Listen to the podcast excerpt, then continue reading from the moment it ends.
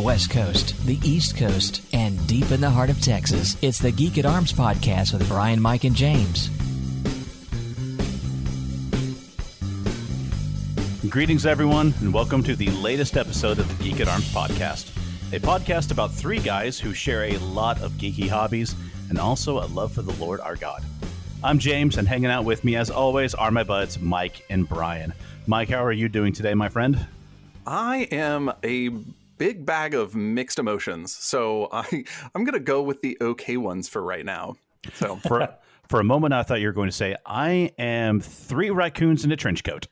I yeah, I mean honestly, I feel like I'm passing at life right now like three raccoons in a trench coat because. Um, as our dear listeners probably do not know, so I'm caring for uh, my wife who has COVID and doing a day job and picking up the slack at the church and trying to keep the house in order and parenting two kids who are doing their schooling at home. And I'm not doing any of those things well, but I did get my first dose of the vaccine. So I'm really happy about that. So, so what we're saying, friends, is that when you say your prayers tonight, keep Mike in them, please. And uh, Brian and, and myself, wife, pretty much, yeah. pretty much all everybody, of us. Really, yes, everybody. Everyone you know or have ever heard of. Yes. Let's just have one big prayer meeting. uh, what about you, Brian? Uh, well, you know, I came in feeling a little down and, and stressed out, but the last 45 minutes, minus about 30 seconds right before we started, but the last 45 minutes, it made me feel much better. So thank you guys. Uh, to let all of you in on the joke, uh, we've been trying to get this podcast started for the past 45 minutes, and it's just become a comedy of errors with false starts, jokes, laughing. So we finally got it going. And before we jump any deeper into the show, I feel like we ought to give a final shout out. And well, not final, because we're going to talk about them again in the future. I know it, but just one more word of of respect love, and farewell to the good people at Saving the Game. Yeah, they they just released their last episode uh, just recently. I don't know when this is going to be with our recording schedule, but um, it was it was really heartwarming listening to their to their episode go in peace because they're they're good people and they have a fantastic show, and we get why why they're closing it down. Just they will be missed, but their episodes are staying up so this is still an opportunity for if you like our content and you like our style, please, please, please check out Saving the Game because they're still awesome. They are. I mean, we are coming up now on close to four years of doing Geek at Arms. And uh, I can remember back before I really approached either one of you guys about starting a podcast, I, I took a look at what was out there in the Christian geek world and I thought I did a good job of looking of googling because I really didn't find that much. I found Game Store Prophets. Uh, I found one other that is now defunct, and that was really about it. I'm kind of glad that I didn't find Saving the Game because if I had, you might not have started. I probably wouldn't have approached you guys and said, "Hey, let's start a Christian Geek podcast ourselves," because I would have heard Saving the Game and thought, "Wow, these guys are already doing it and they're doing a great job at it and much better than anything I could do. Like, there's no way we could be that good. So, pretty much. but uh, even though I didn't find them until after we started this podcast, I'm glad that we did. They have been a phenomenal example of humor, content, of professionalism, and many more things done to a fantastic standard. And uh, I know we have a lot of cross listenership, and um, all I can say is that we will do our best to try to be as good as they are and just the best that we can be in the future.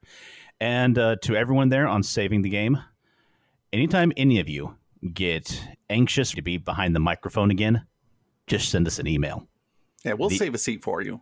And we said it on the internet, so like everybody's going to hold us accountable, you know. Yeah, anyway. I feel like that's how we get most of our guests, though. hey, we should have this person on. Hey, you can come on. And then like a few months later, hey, hey come on. And we're like, no way. How did they know about us? I'm still waiting for who was it that said uh, Jon Favreau to uh, to give us a call. Uh, I also mentioned. Uh, I, I think I might have. Uh, oh, who directed Willow? Um, Oh gosh, that's embarrassing. That Ron I- Howard. Uh, Ron so- Howard. yeah, we're still we're still waiting for him to find the podcast after our after our Willow episode. But yeah, George Right. Lucas emailed us, but we said, no, we're okay. I ran I actually- into him and told him how much I liked Red Tails. Um, and then he was busy and he had to go. And then I woke up. But well, you know, I Kind of a actually worked dream. for George Lucas early in my career. Really? really, Yeah, it was a different George Lucas. It spelled it with L O U C A S. still But no, he was closer the than uh, I'll ever get. Yeah. right. He was the owner of Baked Effects, the second company I ever worked for. Oh, okay. It's kind of funny. So yeah, I can say, yeah, I worked for George Lucas. In your mind, you're thinking, don't ask me to spell his name. Don't ask me to spell his name. right. All right. Well, let's jump into Geek Out. So, who wants to go first? I'm at the top, so I guess I'll go first. Take it away. Well, I got a new. This is going to be like the the boring part of Geek Out. Uh, It's never boring with you, Brian. Don't worry about it. like a super networking nerd.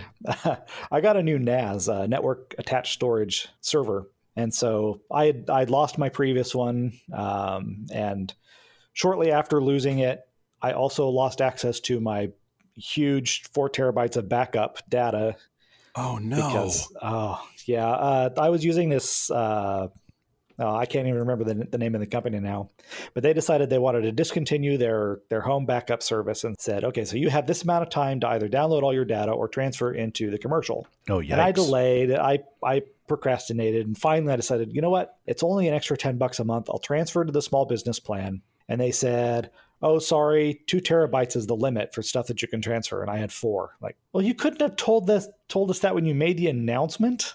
I could have been downloading all of this stuff all of this time.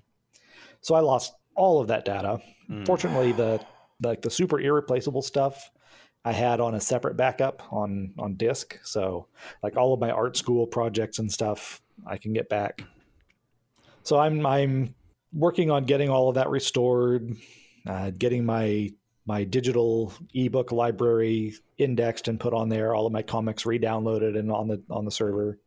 Mike, what And he's right not sh- about what he's not sharing is that it's actually just two terabytes of Stargate SG1 fan fiction. I Well, mean, that would be a loss. That would be a loss. it's about two terabytes of Stargate SG1 episodes. Oh, I mean, ten seasons of SG One and five of Atlantis, and I had ripped them all the DVD, all the DVDs onto the server. mm. So yeah, that was obnoxious. Anyway, but I've got about ninety gigabytes uploaded to the new backup, um, and I went with a uh, a Synology, which is a little bit pricier than what I'd done, I had had before. But uh, and I was like, uh, I don't know if I want to spend the extra on the Synology. I'd get more space if I bought a, a cheaper one, but it was in stock, and I had the money. My mom actually gave me a, a credit on Amazon to get it. It's like, okay, I'm just going to go ahead and I'll get the smaller one, and then I'll I'm making a lot of money once I'm actually getting to work, and I'll be able to buy the expansions later. But it turns out this thing has this. It has like pre-installed an Amazon Glacier backup program. Huh. So it's like a two or three clicks to connect it to an Amazon server and upload. And it's like, this is super easy because I'd always heard that Glacier storage was like, you have to do a lot of home built uh, interaction with it and it was kind of difficult. And it's like, no, this thing makes it just super easy and it's cheap. So I'm very, very happy with the thing. On I mean, I don't know what I don't know what what about home networking sounds boring, but I mean, I I, I, I was Yeah. all in for that. I And, mean, and let's be honest, I'm sure we got more than a few listeners that as soon as you said that you had a new NAS, they instantly set up. Tension was all on you. Well, I will give you some advice if you have one of these things and you want to use the, the Glacier storage. Um, I tried to set a static IP on the thing because I also use it to drive my my Amazon Fire TV so that I can send the, all those DVDs that I ripped directly to my TV um, through a program called Kodi. And Kodi relies on the device always having the same IP address on your network. So I set it with a, a manual uh, static IP, but that interrupted my backup, so I couldn't contact Amazon. So I had to set the, the static IP on my my router instead, and then everything worked together. So don't set anything manual on the Synology NAS if you want to back up to get to Amazon. Good to know. Life lessons from Geek at Arms. Yes. because it wasn't boring enough the first time, so I had to just up the ante there. I'm, I am so going to use that as a sermon illustration next week. I, I'm going to decline to ask you how you're going to work that into a biblical lesson. No, I'm I'm, in now. I we- want. I'll be waiting to watch that on YouTube. Oh, jeez. I was lying, James. Don't do this to me. No, you're committed now. You yeah, said it don't put internet. yourself out there then. Dang it. As you said, it's on the me. internet now.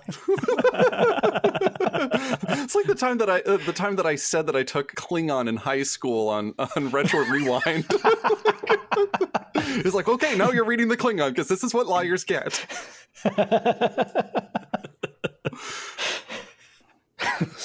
So where was I going from there? You're going to Frostpunk, I think is where you're going. You're going from Right. Glacier to Frostpunk. yes. Uh, so on the video game side, I like last summer I bought Frostpunk. It was on sale on Steam, and I didn't get around to installing it until uh, I was, you know, on vacation during Christmas. And of course, I'd waited six months to install it, and it wouldn't run. So I was like, ah. I try all the things in their their troubleshooting guide, and it still won't run. So I try to get a, a refund for it because you know it's a game that I never got to play. And they said, "Well, sorry, it's been more than seven days since you purchased it." It's like, but you can tell that I never installed it until now, you jerks. So I had to continue hacking at it until I finally did get it to run. It turned out that the problem was uh, conflict with my mouse driver, of all things. What? Hmm, Yes, that's don't don't buy one of those Razer gaming mice. They're uh, the thing is, it just doesn't work. I've not had Anyway. a driver conflict since, uh, since I know, like like, the Windows ninety five. Okay. Yeah. Yeah. That would do it. Yeah. Uh, so anyway, but Frostpunk is a survival RTS. You're you're dropped in this city that there's this new ice age coming, and you've got this big reactor heater thing that's going to warm your city. So you've got to get the coal, and you've got to get the food, and you've got to get the wood and the steel and everything, and build stuff and research stuff, just like any other RTS, except there's no bad guys. The only enemy is winter, and it is brutal. I, mean, I is- can relate. Yeah, I'm sure. I'm sure you can. Uh, it is. A, it's a very, very difficult game. I'm working on the third or the fourth scenario, and it's my, I think my fifth attempt at it. I got almost to the end of it last time, and then they changed the rules on me, and all of a sudden the winter came, and I had to evacuate. And I was like, "Oh wait, you never said anything about evacuating." Uh. uh, but it's it's an interesting and challenging game. I was just going to say, when you said that the bad guy is Winter, I immediately thought back to that old holiday movie from the, the Rankin Bass stop motion animated special, A Year Without Santa Claus, Heat Miser and Snow Miser. I'm like, really? You're fighting that guy? Yes. It's a big surprise at the end of the game, you know. It's all serious, and then all of a sudden the, the snow miser shows up. It's like, wait, what? and what I'm reading right now, uh, I know, James, you know Mike Sisson. Uh, and I think Mike knows him by reputation. Um, but he has allowed me to uh, be a beta reader for a novel he's working on called The Clockwork Wizard. And it's a, uh, it's a gaslamp fantasy and I won't say too much about it because I don't know exactly how much he's he's shared publicly about what it's about. Um, but it's pretty well written. I'm impressed with it. Um, it's got some some shades of Dresden Files. It's got a little bit of. Uh, I don't think he's actually read Rivers of London. I recommended it to him uh, actually in a conversation this past week. He he'd not heard of it. But if you're familiar with Rivers of London, it's got a little bit of that in it. Uh, and yeah, it's I'm I'm really really enjoying it. I hope that uh, he can find a find somebody who wants to publish it. And He's already working on the second one, so he's obviously fairly confident about it. That was going to be my next question: is if he has a publication date yet? But since he's still shopping for a publisher, Well, That- I'm not I'm- sure if he's what his situation is with the publishing. Um, I just know that he's right now. I think this is the second draft. Um, Oh, so so, he's it's a still ways. yeah, he's still got some massaging to do on it. so I really Uh, would love to read this. Uh, and I'm hoping that uh, the advice that I give him will be will be helpful and that I can be of use to him in getting it done. Uh, Mike, little known fact, uh, Mike Sisson, he was my very first GM. He introduced me into RPGs when he ran a Oh, uh, that's Werewolf, right. Werewolf the Apocalypse game, including myself, his brother, Brian, and one or two others. But yeah, that was the first game I ever participated in. That is I so totally cool. forgot about that one. So anyway, uh, moving on. Was that it for you? Uh, yeah, yeah, that covers Ooh. me. All right, I will go next. So, over the holidays, as always, Xbox Online usually has a plethora of games for sale. And one that had caught my eye a while ago that I thought looked like some fun was Marvel's Avengers game. I liked the videos I had seen. Uh, the reviews were kind of middling, but I kind of only partially pay attention to reviews, whether it's for games or movies or TV shows or whatever and uh, it was on sale, so I decided to grab it, use a little bit of Christmas money, and it's a beautiful game. When I first started playing it, I really enjoyed it. A lot of it, especially at the beginning, is taken from the perspective of the character Kamala Khan, who comic book hmm. readers will know as Miss Marvel. Watching her youthful idealism and excitement over A Day about getting to go to the Avengers Day on the helicarrier and seeing all of these heroes and it would just it really drew me in. It was an incredibly well done level. And then about there's this event called A Day. There's an accident, and the heroes go into hiding. And it, it, I thought it was very well done, and it was to a point, because as you begin searching out and gathering up the heroes of the Avengers again, that's where the flaws in the game really became apparent. Mm. It had great small moments, like the relationship and interplay between Kamala and Bruce Banner. Some of the quieter scenes were fantastic. There was one that stood out where they're on a trip to find Tony.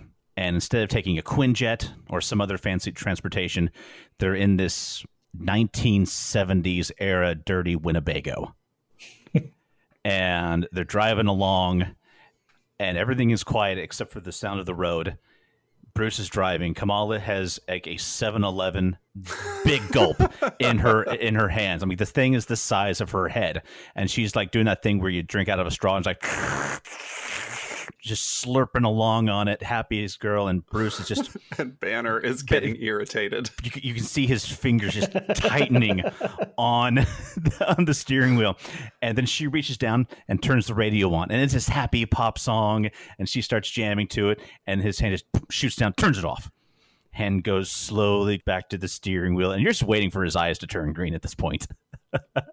and she's oblivious yeah, exactly. She- it was a great moment. And I wish that there were more of those. One thing that really hurt it was the level design, or should I say, the lack of level design. It had a Mhm. set type of levels. There was a mountainous desert, a forest, generic city slash townscape, and AIM base. And once you've played one of those, you've played them all Mm. Oh because wow! they just reuse over and over and over again. oh, they should have at least just introduced ice physics into one of the levels, just because that always makes games better. Mhm. and they try to introduce new bad guys. Basically, you're fighting against the organization of AIM. But once again, oh, there's the ground units, or there's the big robot units, there's the flying units. It's just rinse and repeat with just little variations, which is an incredible disappointment. Like the only other supervillain that really makes an appearance, well, uh, Taskmaster shows up, the Abomination shows up, but I mean, you're talking about a comic franchise that's got like 80 plus years of lore and history behind it. Faceless AIM bad guys make up 95% of the enemies you face. It should have been called Avengers colon the missed opportunity. oh no, that reminds me of Myst Uru, but you know, Yeah. for both reasons. Go Well, on. the other thing that really bothered me was that they introduced a grind into the game. Oh, to make your character stronger, you you beat up bad guys or you find they you find chests throughout the game and it gets gear for your characters, which goes on them, but it's kind of invisible, but it still boosts their abilities. Of course, different color chests makes better equipment. And I'm like, um, excuse me, Can you please get your Destiny out of my Avengers game? like putting gear onto Bruce Banner just seems like a waste. Yeah, and it, it would make sense for Tony Stark, you know, upgrade the Iron Man suit, but Thor doesn't really need that. He's got one piece of gear. It's literally a god hammer. Look, and if if you put if you put any gear on the Hulk anywhere but his pants, I mean, it's going to get broken. yes. The ultimate Hulk equipment, pants of Uru. it's like geez it's one of those things like i need some new dress slacks and, and for work and i would really like to know where banner does his shopping because that, they seem pretty durable. In in one clever scene as the helicarrier which first is just a wreck in the desert but slowly gets repaired and upgraded. You can explore it and go into different avengers rooms. Bruce banner's room all over his bed are just brand new and torn pairs of pants you feel sorry for him like man this guy his shopping bill must be huge. You just must go to sam's find his size or five sizes bigger and then buy in bulk. There's a wholesale supplier who thinks that he's running a j- business. No. well mike you could you could get those uh, those hulk pants that stretch out but the trouble is they only come in purple. Uh, See, man, somewhere in the East Coast, there's a store called Pants and Arrows it's it's pants and arrows, and it's just for the Hulk and Hawkeye. I think we need to start this brand. There you go. so, uh, all that being said, I finished the storyline. I actually know how oh, to do that too.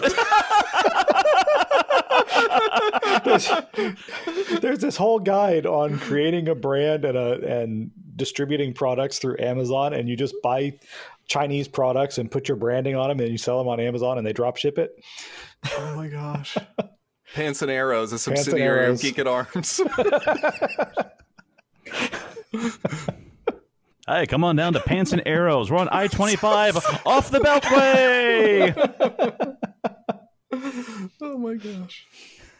I finished the main storyline, and even though there is some bonus content and there's still a couple of missions you can do post, I just I don't have a desire to do it because it's just going to be more of the same levels, the more of the grind to try to get a little bit better equipment, and I, there's not much of a draw for me to keep doing that. So uh, I think instead. I'm just going to let this one rest. I got hours of entertainment out of it, and uh, Star Wars Squadrons was on sale again, so I think I'm going to grab that and uh, give that nice. a try, and I'll give a review of that on the next episode. But moving on from Avengers into more video game stuff.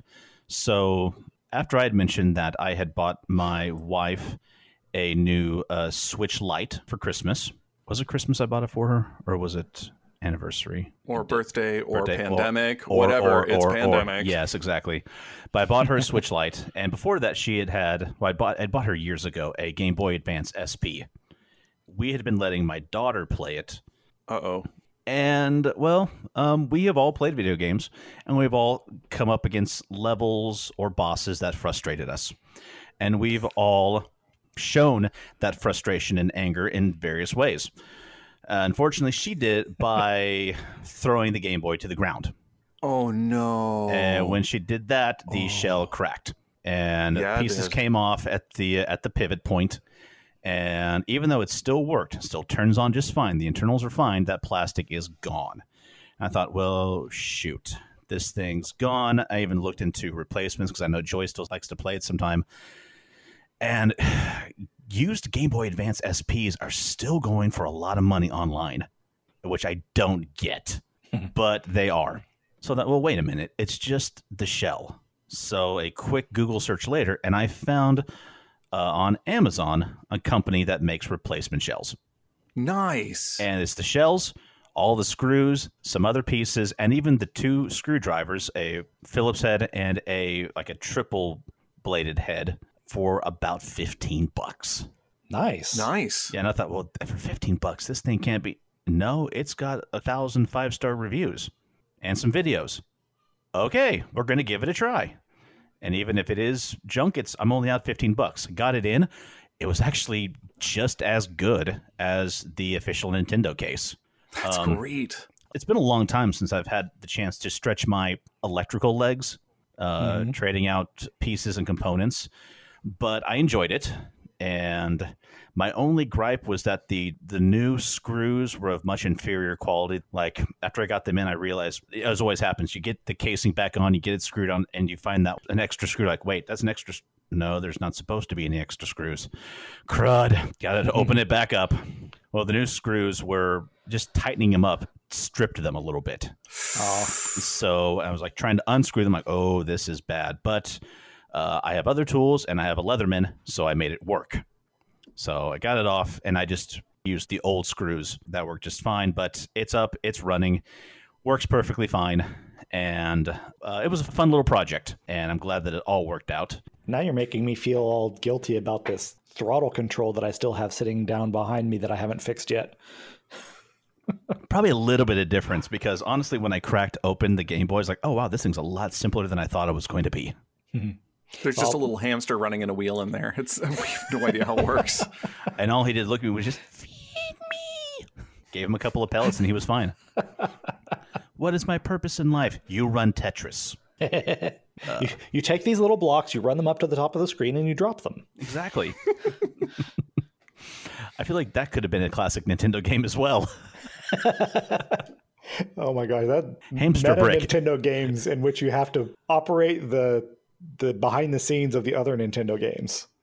You know, they were there's a, there's en- enough of a Goomba community out Factory there. 64. Okay, speaking of classic games, though, real quickly, we found a game store in the town next to us called Found It Electronics and Video Games. Uh, it's in a little town called Watauga, just about uh, 15 minutes west of where we live. And it's a classic and modern video game store. I walked in to check it out, and I was blown away by the nostalgia that was present in this place. I mean, literally, it hit me like a fan and about blew me out the door. Because to my left were stacks upon stacks of NES and SNES games, original Game Boy games, Game Boy Advance, SP. I mean, all of them.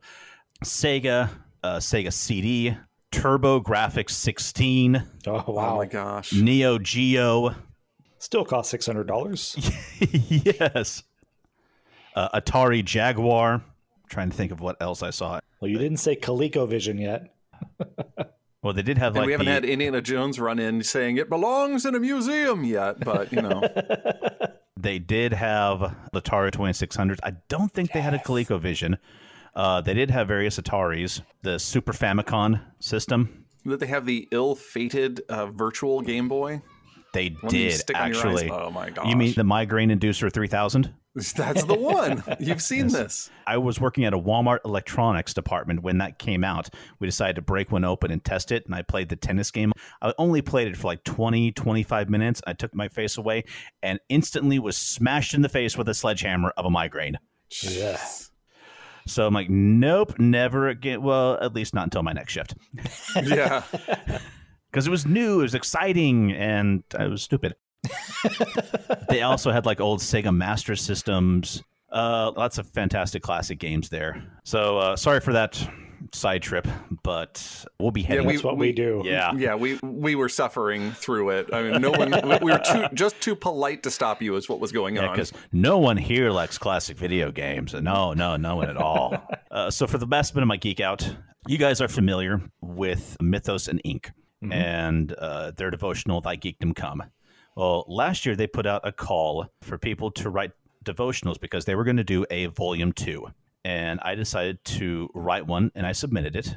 To make a long story short, after a couple of emails, a couple of rewrites, it got accepted. Hooray! and- Congratulations. Thank you. And I've I've signed the contract and it is now in the publishing stage and Thy Geekdom Come Volume 2 according to the Mythos and Ink website will be released uh, March 42nd. Mar- March forty second. Yeah, don't Mi- don't don't. Mike don't, Mike has the right shh, response. Yes. Yay. I'm confused. See, there was a shift from the Gregorian calendar to the Julian calendar, and then to make up for the number of days that we lost in that Oh. transition, uh, they just, just added, added some days to to March, March. but just that one time. Cool, except cool. when we come to a quadruple leap millennium, which is coming up this year. ah, okay. It's all clear now. I understand. See, Mhm. And that will wrap up my geek out. then I guess I'll go next since you know, you two already did. We can start back up at the top of the NAS again. okay. Wait, just at the uh, just at the top of the NAS, we could start with the beginning of the you know welcome to Geek at Arms. I mean, we did a Wait, number wait. of those earlier. Which welcome, because we had a few of those. Brian has to do the welcome this time. okay, uh, I am a little bit slim on my on my geeky things, but one thing that I am doing is: Have you heard of uh, the title "On Time" by Ken Mondschein? I have heard of that. yes, I believe I know what you're speaking. Well, gu- guess what? I'm actually reading it. Um, and it's really, really good. Uh, On Time is a history of timekeeping in the Western world. And I feel like that doesn't quite describe how good this book is because it is a fascinating look on how is it in the occidental world that we viewed time? Why did we keep time? How did we keep time? And it's a lot more complicated especially as we're transitioning from the ancient world to the medieval world than you would ever expect. I mean we i mean i kind of had this general idea of that okay you've got this sundial and you know when the shadow is at shortest that's when you kind of make that mark there and then you just kind of make the other marks around it. But that only works uh, sort of because the amount of time the sun spends in the sky changes every day and uh, i mean as those of us in new england in the winter are very apt to tell you that it does not stay up there for 12 hours that is for sure and you know there's there's a number of cultural and and philosophical influences as to why you would keep time and what function it has. And this book does an excellent job of breaking down how and why. And it's just written in fascinating prose. So I highly recommend, especially because if you have any questions about this book or any comments, uh, this would be a good time to pick this book up. I don't want to go too much into where we're going with our show, but please do pick this book up and do yourself that favor because it's super good.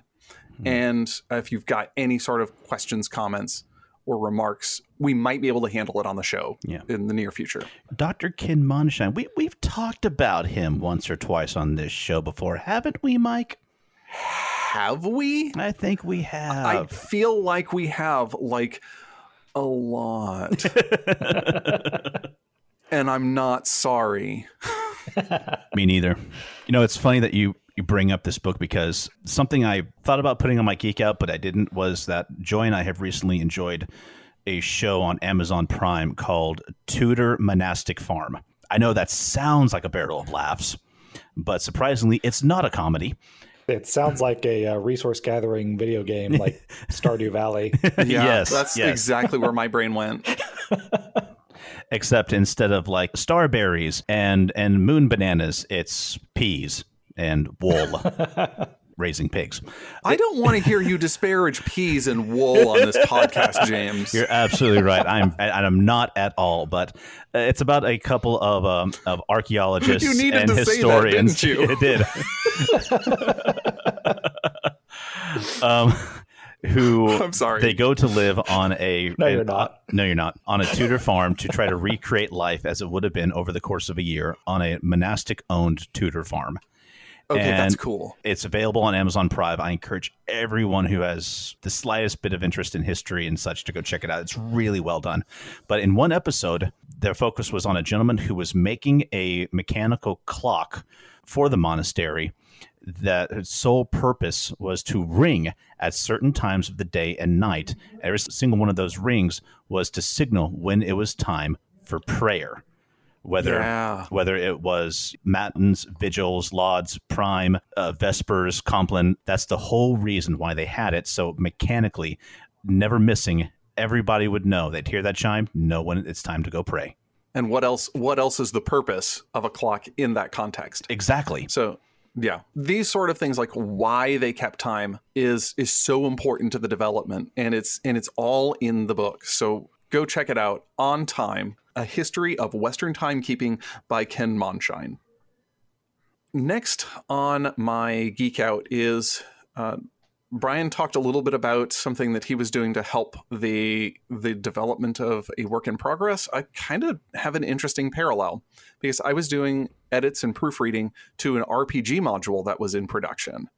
Hmm. So that was really cool. Like it it I was taking some I was using some vacation time that was going to disappear at work and because it doesn't roll over to the next year and I had just about 2 weeks of nothing on my schedule over Christmas break. And too much nothing is really really bad for my brain. And so somebody said hey I, I need a proofreader and editor. Would you do this? And i'm like this could be just the perfect thing where it's a little bit of work every day but not too much work and it's fun. Uh, it's set in the frontier space setting and system and i wasn't particularly experienced with it beforehand, but I got some modules and got the rule book and just really had a great time delving into detail on on the text and the prose that this particular author was using.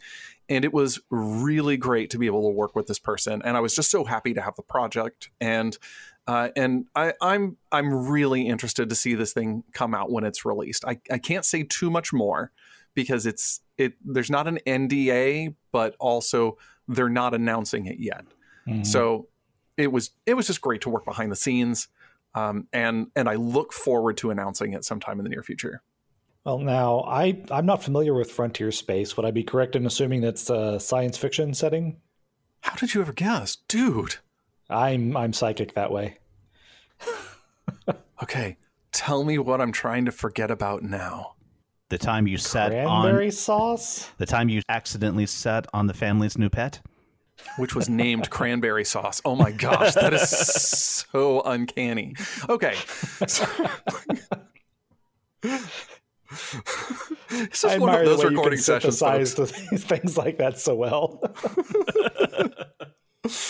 oh my gosh yeah like there there is just rule number one do not hand me a narrative unless you really want me to run with it.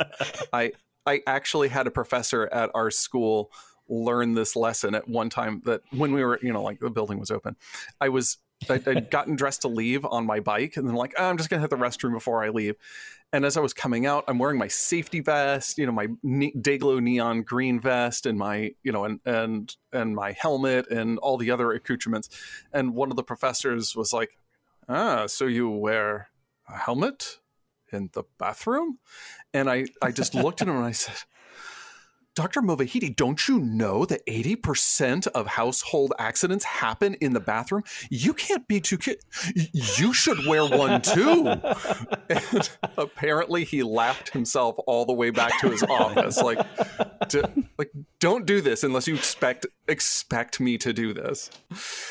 Um, last bit of our of, of, our geek out before we go too far down that narrative um, is a new introduction to our family life. We have a hedgehog in the house. Hedgehog. Hooray.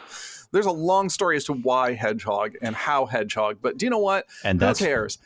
And that's hedgehog. why he wanted to forget sitting on it, friends, because it's oh, a hedgehog. No, that makes me sad. That would be so sad. Oh wait, no, that would be very bad for me. Yes. Oh my gosh, yeah. who, yeah, when they feel threatened, they're really spiky.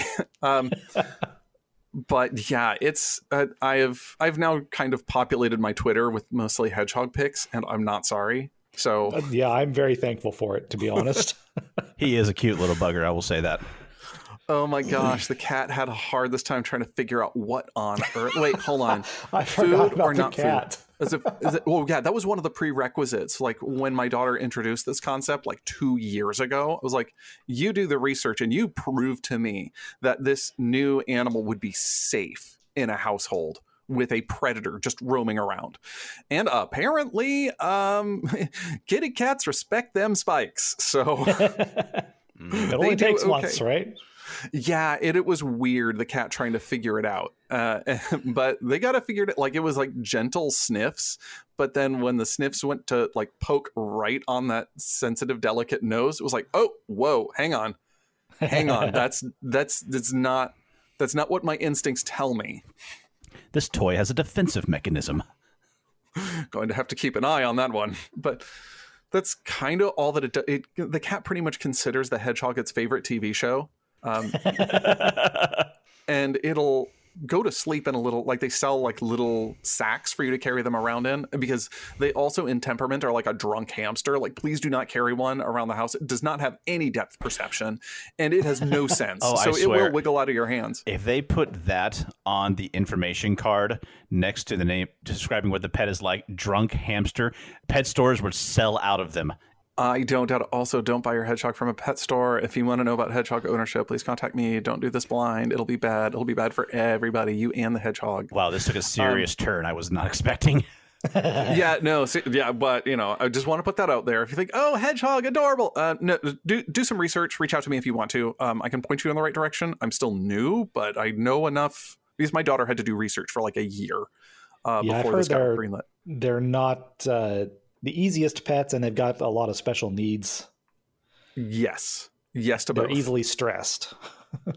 Yeah, and when they get stressed, they ball up into spikes, and spikes are not cuddly. Just so you know.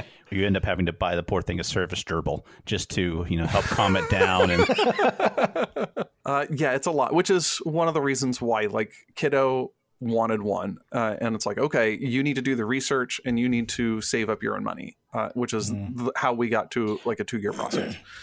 But uh, it's been, it's especially during the pandemic, it's been a great infusion of joy into our family. very cool.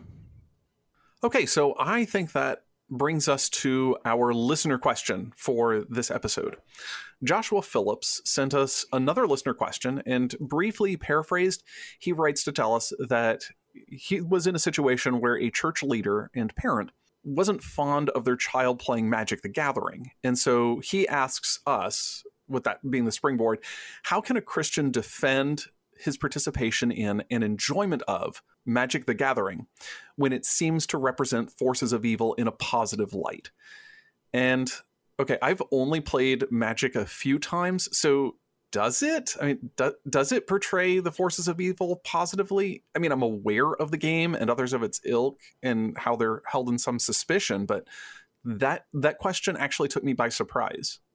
Um, I, I guess I could I could see how uh, someone could draw that conclusion. I don't think that it necessarily represents evil in a positive light as much as it declines to make moral judgments about what is evil. Um, for those who are not familiar with the game, the the cards are divided into into five colors, uh, and each color represents certain ideas and types of magical spells that can be cast. Um, and specifically, the the color black is associated with death, um, unrestrained power, and ambition. hmm And so often, you know, somebody playing a black deck could be seen as supporting these ideas that ambition, uh, forget the consequences, and necromancy and everything is good.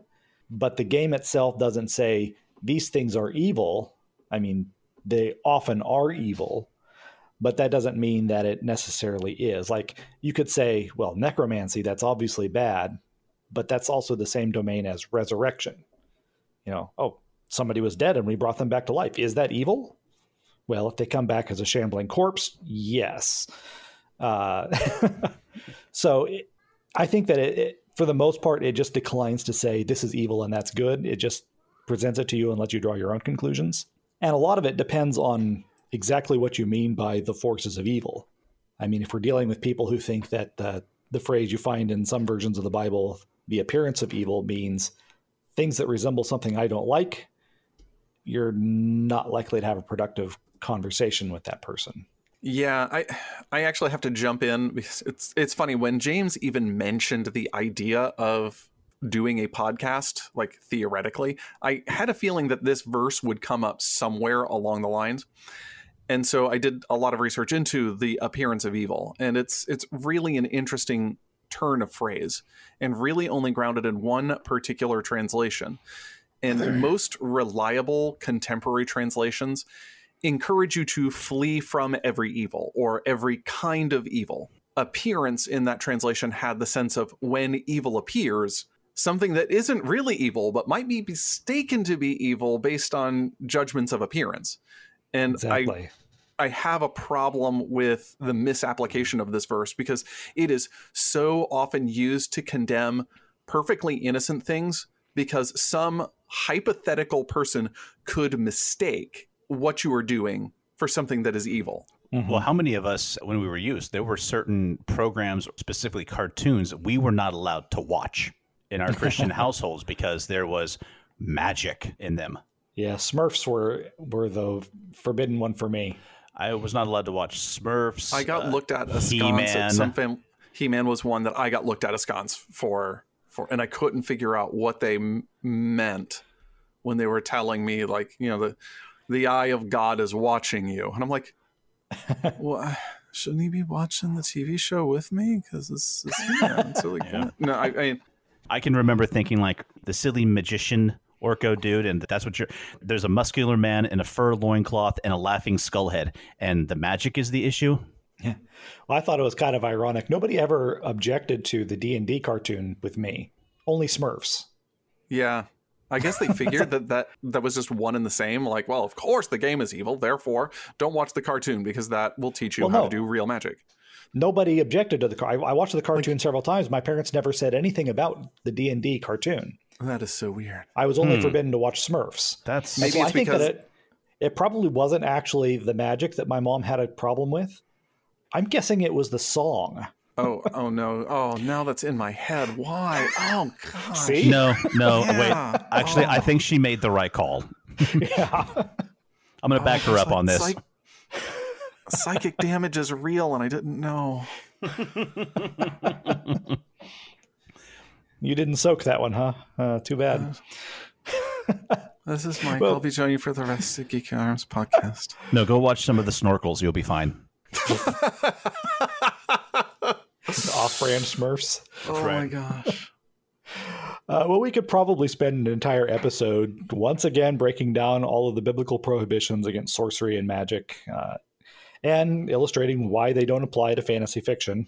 But uh, saving the game, as we mentioned earlier has already covered that ground. Or if you'd rather read it, there's a somewhat outdated frequently asked questions list at the Christian Gamers Guild about D&D. And uh, a lot of the same questions are asked and answered about magic as are, they are for D&D. And if you're interested in having a more interactive conversation, you're welcome to join the Christian Gamers Guild. It's open to everybody. Uh, that's christian-gamers-guild.org. And there's a, a, join link in the main menu. Uh, and that's just a email discussion list um, everybody's welcome. There's no particular requirements to join other than don't come on there trying to sell something and don't come on there trying to convert us all to Islam. And yes, that has happened. We're not entirely certain why someone thought that was a good idea.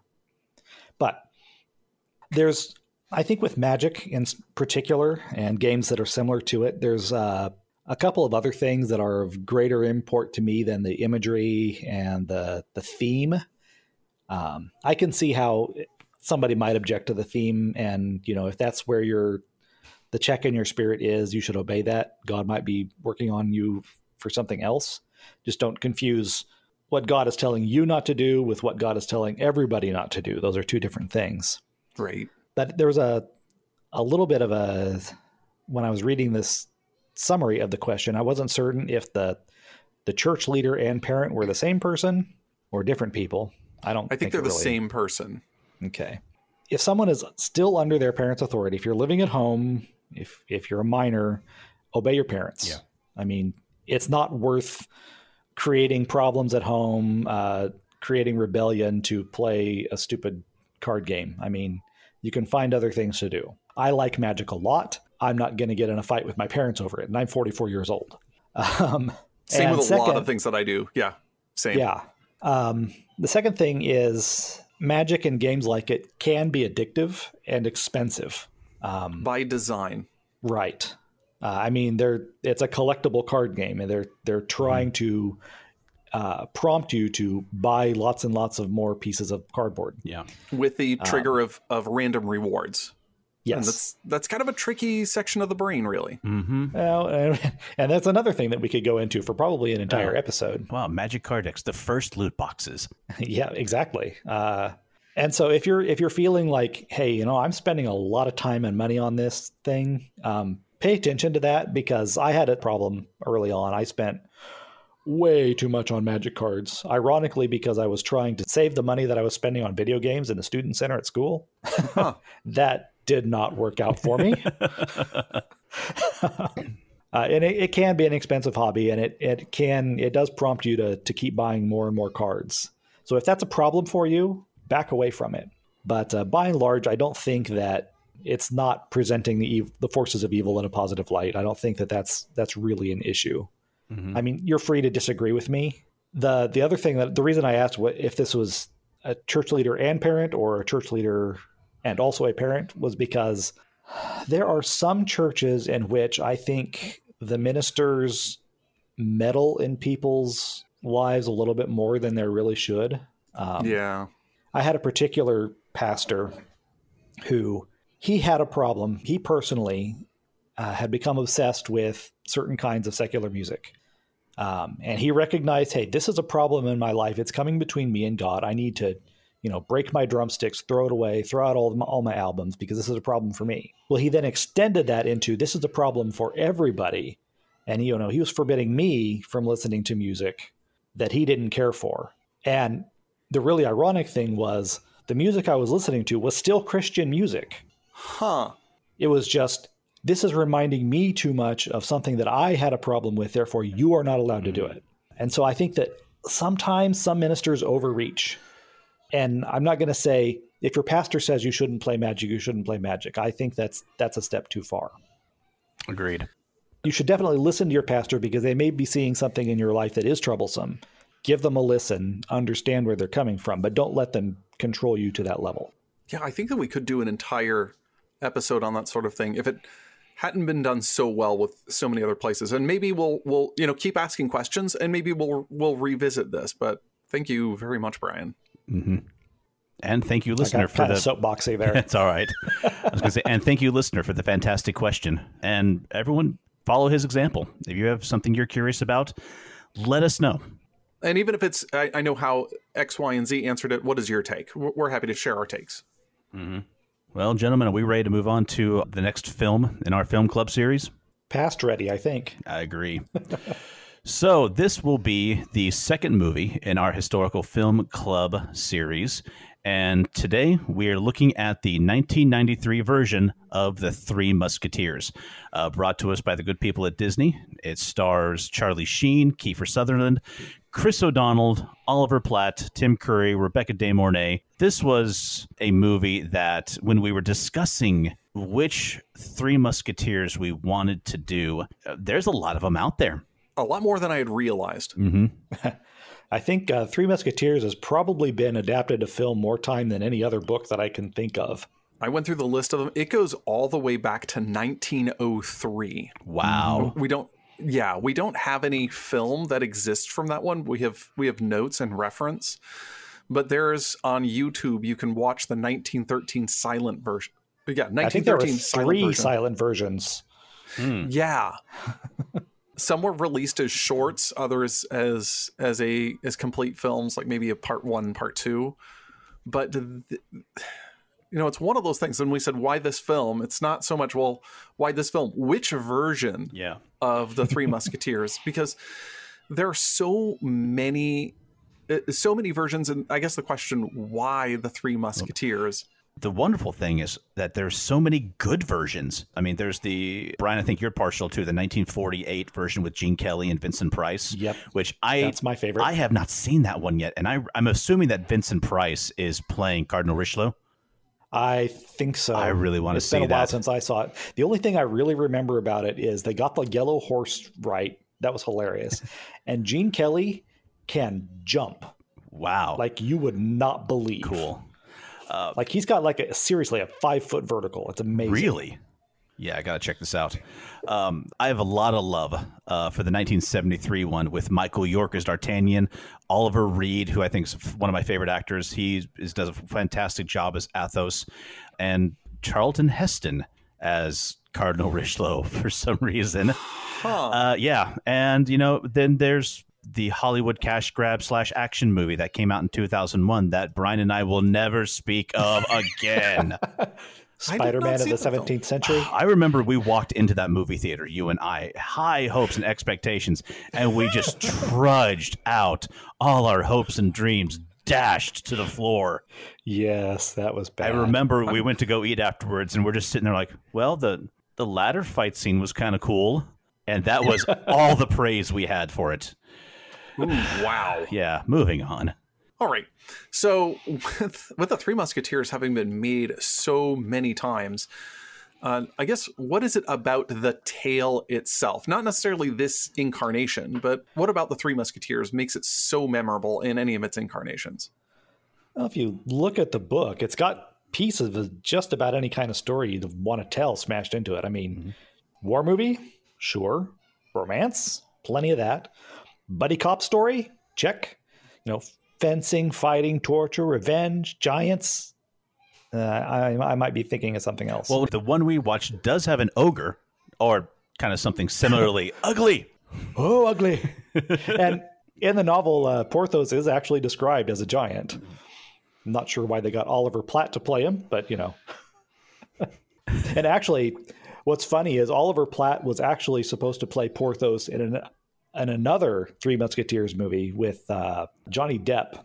Yeah, didn't I read that there were like three different studios all trying to get a Three Musketeer movie made at the same time? Yeah. And Oliver Platt was tapped as Porthos for two of them. Oh my gosh. Now, that is a story I want to read. I think it's in the Wikipedia page. It's just that everyone was jumping onto the success of Robin Hood, Prince of Thieves. I'm like, let's make another period movie with another fantastic song, and that's gonna, you know, be all over the airwaves. And who can we get for it? The fact that Bryan Adams did the, Oh, the no, rock not- ballad at the end. Not just Bryan Adams. It was Bryan Adams, Sting, and um, Oh, yeah. Uh, who was the third? I always forget. it was uh, Rod Stewart. Rod Stewart, yes. you know that somebody sitting in the in the boardroom is like, Yes, yes, yes, yes. This is absolutely what's going to put I us on the top. Green like that. Green that like that uh, right now. Let's put them gonna in a make so medieval much feast hall singing about love with We're winches gonna- around them. Oh, ah. yeah, bro, get my money printing machine. Oh. We're we're going to make so much money. And then they did.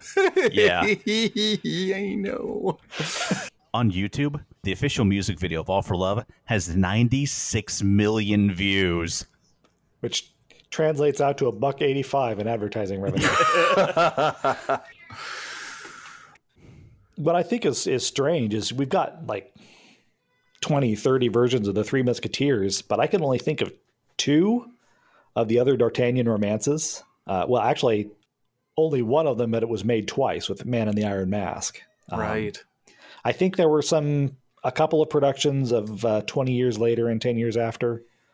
But I mean, there's like, if I remember right, there's six books in this in this cycle, There is the movie, and we only get the first one and the last one. Well, there is the the one with uh, Michael York was so popular they made a sequel to it called The Four Musketeers.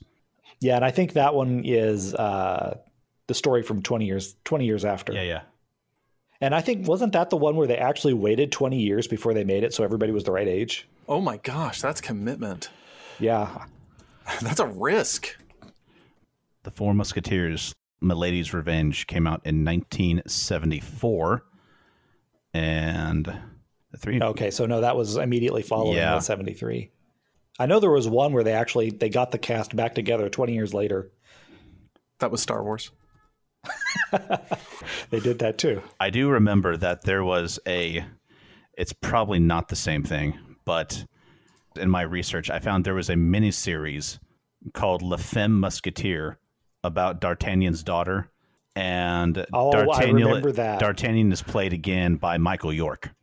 Th- Yeah, that, was has a my little bit interest. like uh Oh, now I can't even remember what it was like. There was some there was something else that was uh similar to that where you got the daughter of the character and then the same actor was playing Mm-hmm. the father Yeah, still. I, I saw the poster for it and I saw the trailer for La Femme Musketeer. I'm like, oh wow, this was probably awful.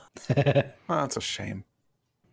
All right, so um, why did we pick this version of the film? Um, and one of the reasons why we landed on 1993 is was we've just done The Lion in Winter, and we wanted to pick something from a different.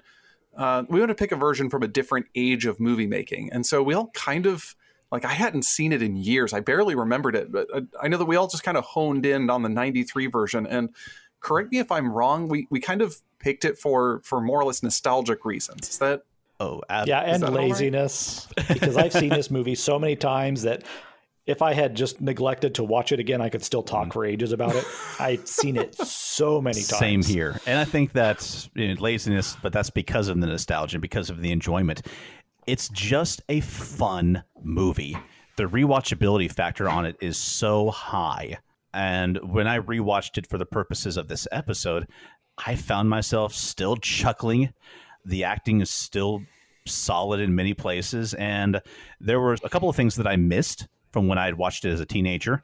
Some things that now as an adult that make me really shake my head. We'll get to Good, more of that later. But um, it was one that I was more than happy to watch again. And I was glad that we were doing this one. See, it's funny because my rewatch of the film was, you know, I, I didn't I didn't think that it was a particularly like, oh wow, this is a great movie. Uh, it, it, I mean, it isn't. I mean, it's a fun No, movie. yeah. It was a, it was a, you know, pop it in and you watch, and you know, it's it's a fun story. Uh, but in my rewatch, what really what really kind of was coming to the forefront of my mind is that period pieces are never as much about the period as they are about the period in which they're made.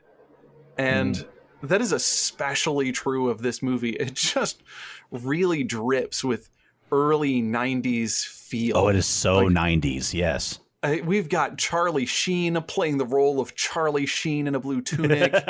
uh, it, it has that that ending rock ballad by that one guy who did that rock ballad in that other early '90s, not very historically historical film. And it, and if you don't know who I'm talking about, it's that guy that everything he did, he did it for you. Yes. Um, It was definitely a labor of love for everyone involved. It was all for one and all for love. and and a quick reference to that other early 90s very historically historic film. I think that they got the same voice and accent coach for the Three Musketeers as they did for the other movie. okay, I wasn't going to do this, but it, here we are, James. But you know you want to. You know you I want al- to. I always want to. The fact that when, when whenever we're in France and all like all of save one accent is English, it always mm-hmm. just kind of makes me. Oh my gosh! Oh, I love you, Picard. Anyway, let's. let's Okay, so I mean, it's it, it's just a fun it's a fun romp of a '90s film, and, and we're gonna appreciate it through that lens. And uh, I guess since we are talking about historical pieces, big air quotes around historical, when we're talking about hor- historical fiction, you're never watching a documentary. Please do not learn your history from Hollywood movies. You will make the ghost of Herodotus very, very sad, and maybe the Queen of America very, very happy. Now, there is some remote connection to history. The the Musketeers were real people. I mean, I mean not the characters in this were real people. I mean, there was there was uh, some inspiration. Uh, Dumas was uh, the original writer of of the serial series, The Three Musketeers. Found some reference to a fictionalized representation of a real historical D'Artagnan and in, and was very much focused on him in particular. And he wrote this swashbuckling adventure. And the He wrote it as The Three Musketeers is written as though it's the memoirs of the Comte de Fer, who is Athos. So he was pretending that this was a discovered manuscript, which is interesting. Which I just think that's a great way of of writing fiction, really. Mhm. Um, and uh, these like the, who were the musketeers? The the musketeers were an elite section of the French military that were effective as, on as cavalry as well as on foot, and they had expertise in. Hold your breath for a minute here. You'll never see this one coming. The musket. Hence, they're musketeers. Are, are you This sure, isn't because Mike? they- Because we, we really don't see a whole lot of musket use in the movie. Uh, are you sure they're they're good at muskets? Actually, uh, I did find another note. It's actually because they just were very strong in scent, and so they were just the musketeer. No, I'm not doing that. Uh, they- Well, you know, they're, they're even though they've got the muskets, they're they're still a uh, a a melee troop. Yeah. But they do get to keep their extra point of movement when you upgrade them to riflemen. this is me pretending I get that joke. yeah, that's a Civilization Three joke for. Okay. And one thing that the books do get right in the movie is that they did serve as the king's guard when outside the palace. I mean, they're called the king's musketeers for a reason. And in fact, there was an expanded group of them that were assigned to the historical Cardinal Richelieu. I don't really think there was ever anything like the Cardinal's guards. Um, No, they were the Cardinals Musketeers, Yes. but that would have been confusing if they'd called them that in the movie. Uh, the book has a few more historical touch points, but exists in a spectrum that is more fiction than fantasy. It was set in a real place, in a real time, and uses a few real names to serially tell a series of stories. I think you meant uh, more fiction than history, not more. Did I say more history than fiction? You said more. You said more fiction than fantasy. Well, I mean that much is true. We don't Yeah. see any magic use. I mean, just barely. But you know, Well, okay. we also have Yes. we have to look about when this was written. Uh, Dumas wrote the Three Musketeers in the mid 19th century, the mid 1800s, and that was like right smack dab in the time of Romanticism in Europe. And so they were looking at this time period very much through rose-colored glasses. And tales of chivalry and courtesy and romance were abounding in everything that was being made, and this is really no different. There wasn't really a whole lot of chivalry and courtesy, though, in the book. No, not really. So They, they were all pretty much scoundrels. yes. but you know, the, Dumas was trying to make a point about that. He was he was criticizing the uh, the mechanisms of power in his own time by pointing pointing at a fictitious the fictitious polit- politics of the 1600s. And like Mike said earlier, historical fiction is more about the time that it's written than the time that it's portraying. hmm This is, you know, in this case, we're for with the movie, we're doing that twice. which just makes me feel good. Meta narratives. All right. So the film itself. Is there anything that stood out to us in the film craft? I was impressed with the cinematography. Uh, it's it's solid. The actual camera operation gets a little wobbly, uh, with, especially like when they're pushing in on somebody. It's like, oh, we didn't quite go in a straight line. Um, but there was a. It caught my eye early uh, because it's in the first scene of the well, the second scene of the movie, when you've got this rack focus between uh, Gerard, the the fop, when he kneels down, he drops out of frame to reveal his brother's writing to riding to support, and we we rack the focus back to the the horseman. I was, uh, I was really impressed with that. I was like, oh, that's that's a good shot. And you know, for a Disney movie, you don't get those that kind of uh, inventiveness very often. And as a side note, I hadn't realized it until I looked up. I was looking up the character's name, uh, but Paul McGann played both Gerard and Jussac, the leader of the Cardinals Guards. Uh, well, the leader of the squad that had been sent to apprehend the Inseparables. Oh, that is funny. The fop, the one who is uh, who Gerard. yeah, who is uh, D'Artagnan. That guy, he still cracks me up to this day. This time I watched him as older. I'm like, why does he look familiar? Wait a dang second. Google IMDb. Holy crap! It's the Eighth Doctor, Yeah, Really? Paul McGann. Yeah, from the TV movie. See, I think that that's actually the doctor trying to nudge D'Artagnan into becoming a musketeer. This is my new head headcanon. I'm down with this. Yes, completely. Like, because he the- never the- actually the hurts thr- him. And the guys that are with him, those aren't his brothers; they're his companions. Oh my that's gosh. when he that's when he realizes that of course in doctor fashion he doesn't realize at what point in the timeline he's at and so when he confronts d'artagnan at the end he doesn't realize he's done his job everything's fixed he's like my sister's honor will be avenged and the entire corps of musketeers coming at them run like, okay, mission accomplished, mission accomplished. Okay, now we run. Now we run back to the TARDIS. Shut the door. Let's go. yes No, that was the first time that he met him. And now what he has to do is go back several days to challenge him in that duel. and he, he's got to cross himself to show up as the uh, the head of the guards that are trying to arrest the Inseparables too. You're absolutely right, man. He's a busy man in this movie. Uh, one of the things I was actually really impressed with was the stunt coordination early on in that that second scene, or depending on how you count it, third, where where they have that chased sequence, like right Yes. after the duel. Uh, they took off on horseback, and there are a lot of moving parts when it comes to chases, especially with horses, because you can block out things with vehicles very, you know, I mean, it takes a lot of planning, but now you've introduced uh, an animal, and people are getting knocked off by falling logs and falling wenches somehow. And it's something like that that would have had to have been so painstakingly blocked and time timed, it, especially working with animals. I, I was just really impressed mm-hmm. with the whole sequence from from a technical standpoint. And I had forgotten how much I loved, speaking of chase scenes, the one right after the interrupted execution where the musketeers steal the cardinal's coach. Oh yes, that's my favorite scene. Same here. I mean, the action, the humor. It was great to watch when I was younger, but now as an adult, I can appreciate all of the elements that had to go in to make this great moment. The action was fantastic. The humor. What's this? The cardinal's sacred snack chamber. For a chase, His Excellency recommends this 38 Cabernet. You can't have any. You're too young. You're too young. I, and honestly, I think this moment for me was was great seeing Athos in it mm-hmm. because mm-hmm. here we have somebody who's like the grounded, the straight man, the the one who's who's always putting the gravity into the situation.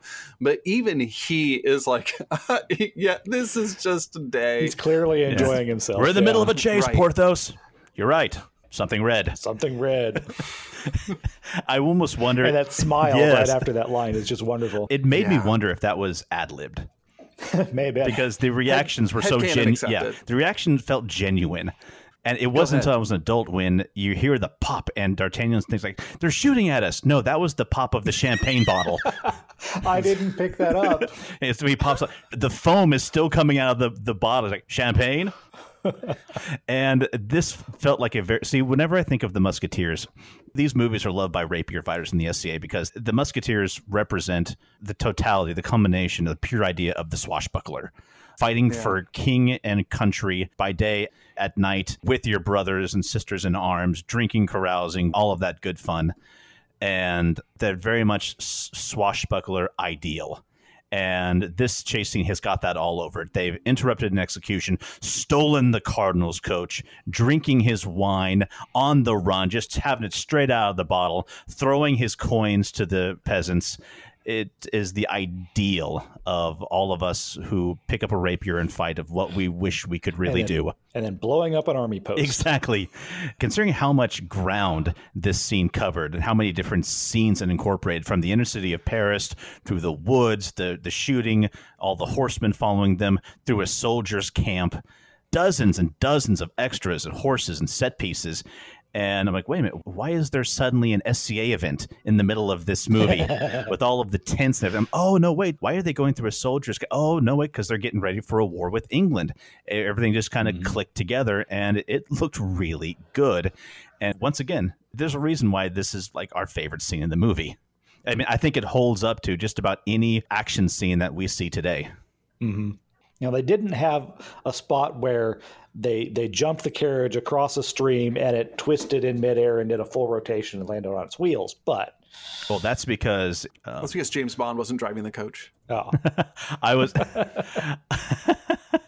So I was going to say that's because Jason Statham wasn't riding the horse. right. Despite the fact that would also have been a very 90s thing to do. I was going to say something about the lighting. Uh, Yes, do. I actually wanted to put this in next to the cinematography part, but I forgot. Uh, the lighting in the dungeons, I thought, because we we just came off of uh, Lion in Winter, where the lighting in the dungeons was ridiculous. Um, but I thought in this case it was fairly well executed. We didn't have anybody coming in with candles and saying, "Oh, that's better." Thank goodness. Uh, but we could see everything well, but it still looked like it was torch lit. It was nice and warm and flickery. It was it was still probably a, a little too high key, but you know it's it's Disney, and so I mean, anytime you're you're getting Disney murdered dark. by silhouette, uh, murdered in silhouette by torchlight, but we don't care. That sounds like a great Yeah. album name. Uh, murdered In- by murdered in silhouette by, torchlight. Yes. That's going to be the first album available through the Pants and Arrows distributors. right. Produced by Codswallop and Poppycock.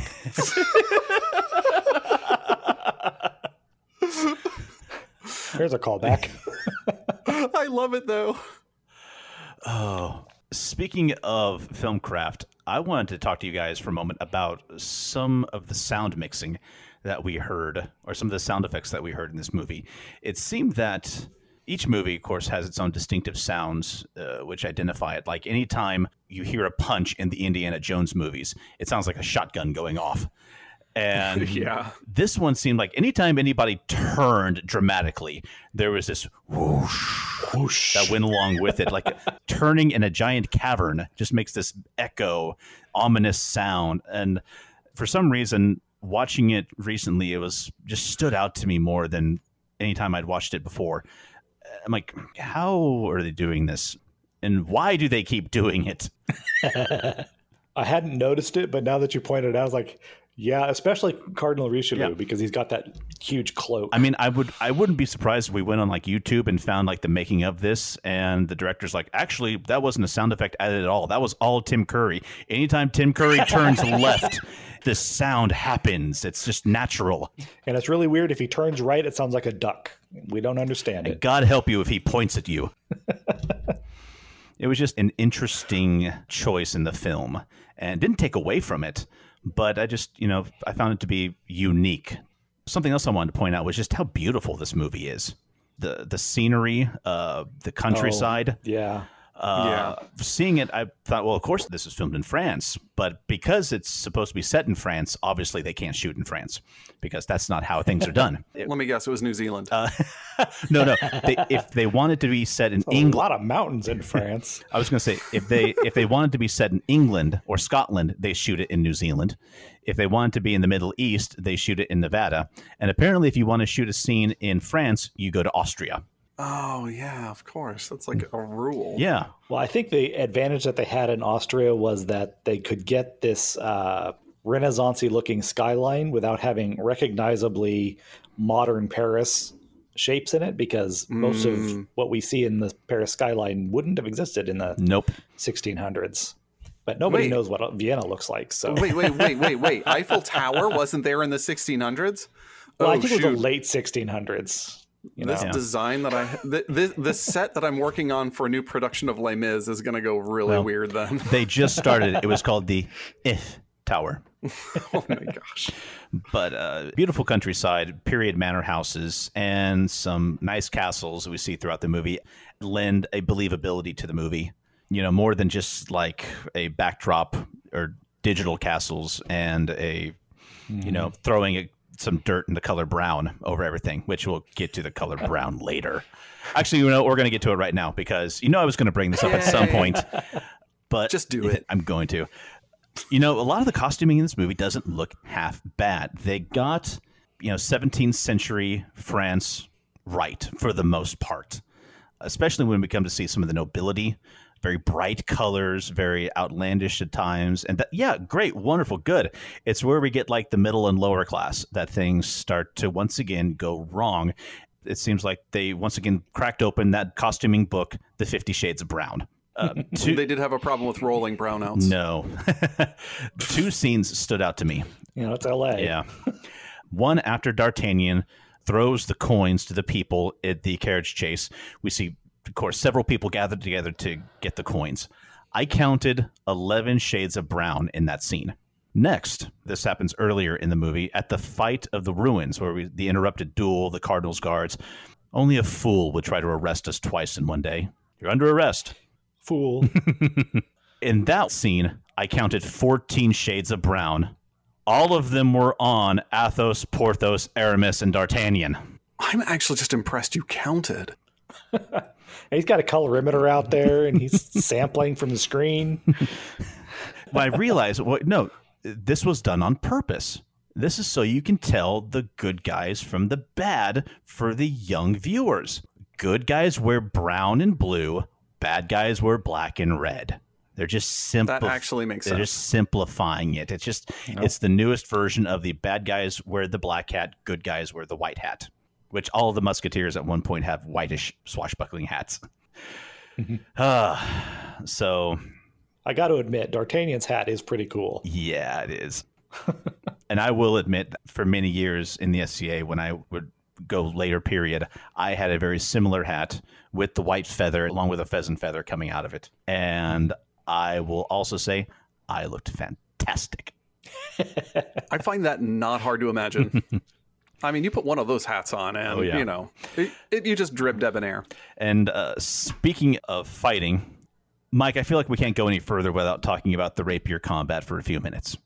Who am I kidding? It's going to be mean- several minutes. I mean, that's going to happen. Yeah. I mean, we didn't get dressed up for nothing. So I was happy when I read that all of the main actors went through like a six week course on fencing and riding, except for Charlie Sheen, who was busy shooting Hot Shots Part 2 at that time. And it shows because when you look at his fights, yeah, he does a little bit of sword fighting, a stab here and there, but then he just punches his opponent or gives him an elbow to the face, just as I much mean, as he fences.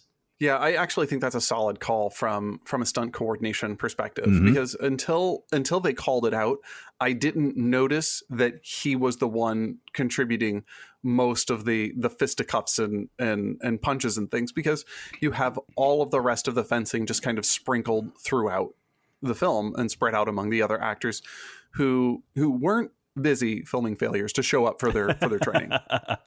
what I also found interesting was that uh, Kiefer Sutherland didn't need that much training. He was already an accomplished horseman before this movie came out. I thought I liked that about him, and I think I have a very romantic view of horses and horseback riding. I've only done it a few times in my life, and it's one of those things that I always wished I had done more of.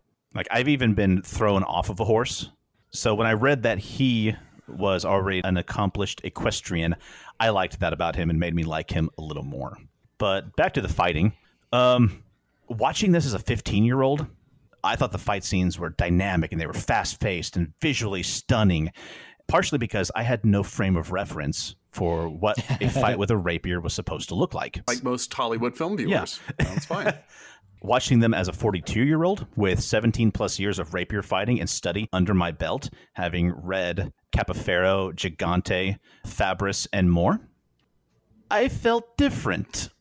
I mean, here's the thing again, when I saw them fighting with rapiers, but using them as sabers, which was most of the time, I cringed inside every single moment. And this is the prime example of Hollywood stunt sword fighting. Big actions, lots of blade on blade contact, attacks that look powerful and strong and sweeping and wonderful on the camera, but in a real fight will in fact get you killed many times over.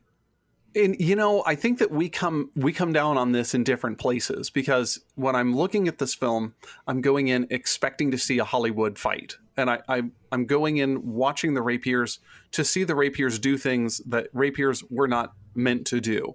So it i thought that it was you know fine example of of of choreographed fighting. It it didn't wow me as a choreographed fight with the exception of of one scene which we'll get to a little bit later. Mm-hmm. But it was they did their job in terms of make this look elaborate and exciting on screen and it was intelligible. Um, I mean, I, I don't know anything about sword work very much, but I could tell who's winning this fight, what's what's happening. Uh, so in that regard, it's it's successful, regardless of how much these people would probably get skewered trying to do those things. And I will say, I looked at this with two minds. One of them was the rapier fighter mind. I can't I can't really turn him off. Not anymore. Mm-hmm. I, I have the burden of knowledge now. but quieting him for a bit, I found that I still really enjoyed the fight scenes. They were athletic, they were well done, beautifully choreographed, and I can enjoy the art form.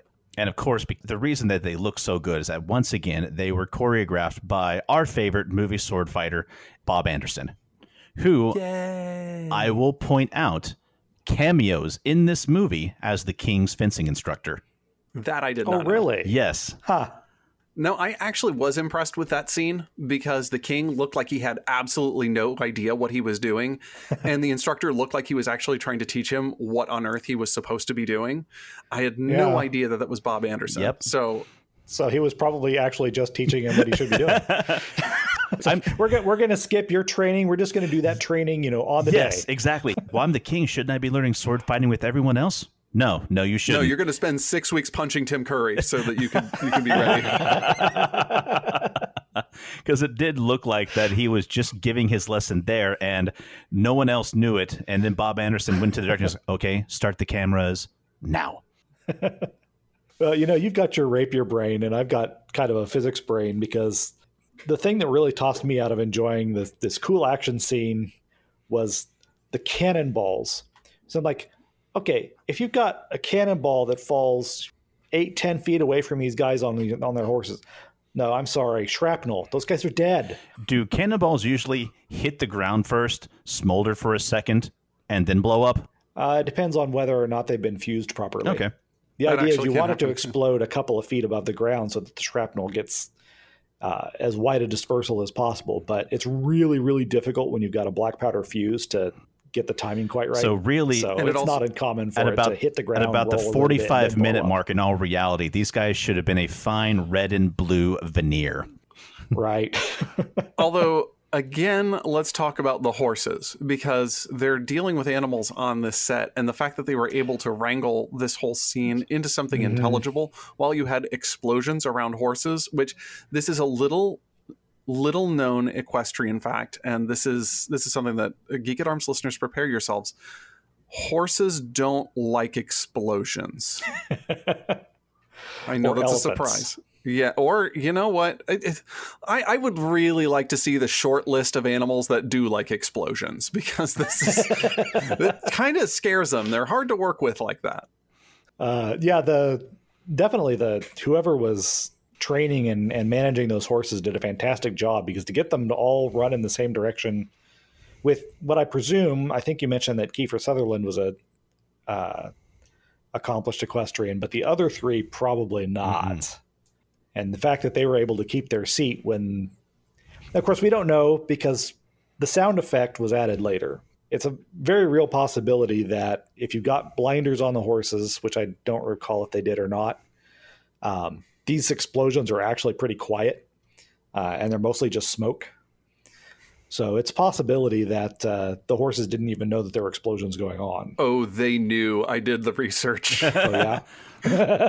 Kiefer Sutherland commented on that, so well, then, good on those. Uh, what, just what do good you job call all around. Really, mm-hmm. the people They- that manage the horses? I can't think The- of the word now. the handlers, the wranglers, the trainers, Handlers, and, and the yes. actors. Really. See, this is why I like medieval times so much, not because of the fighting, but because it's an amazing equestrian show. But I appreciate it for what it is.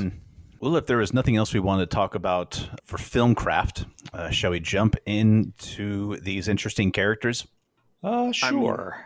uh, well, I guess the, the obvious place to start was D'Artagnan, since he's the hero of the movie in spite of its title. I'll be honest, I don't think that O'Donnell really stood out as an actor against the other three. I mean, he doesn't really add anything to the film other other than a pretty face, and I think you could say that about Somebody's- most of his movies.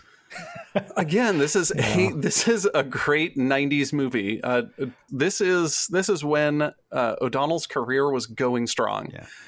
And well, the trouble done, is that they put him in a movie with Kiefer Sutherland, and every woman I've ever asked about this movie has said, "Oh, I was so in love with Kiefer." Mm-hmm. Like, I mean, so because he was wasn't amazing. even doing that job. Yeah. In the 90s, uh, any young man who watches, like, oh man, D'Artagnan's awesome. I want to be like that. But now that we've gotten older, like, I'd rather be Athos or Porthos. I mean, Nobody wants to be Charlie Sheen.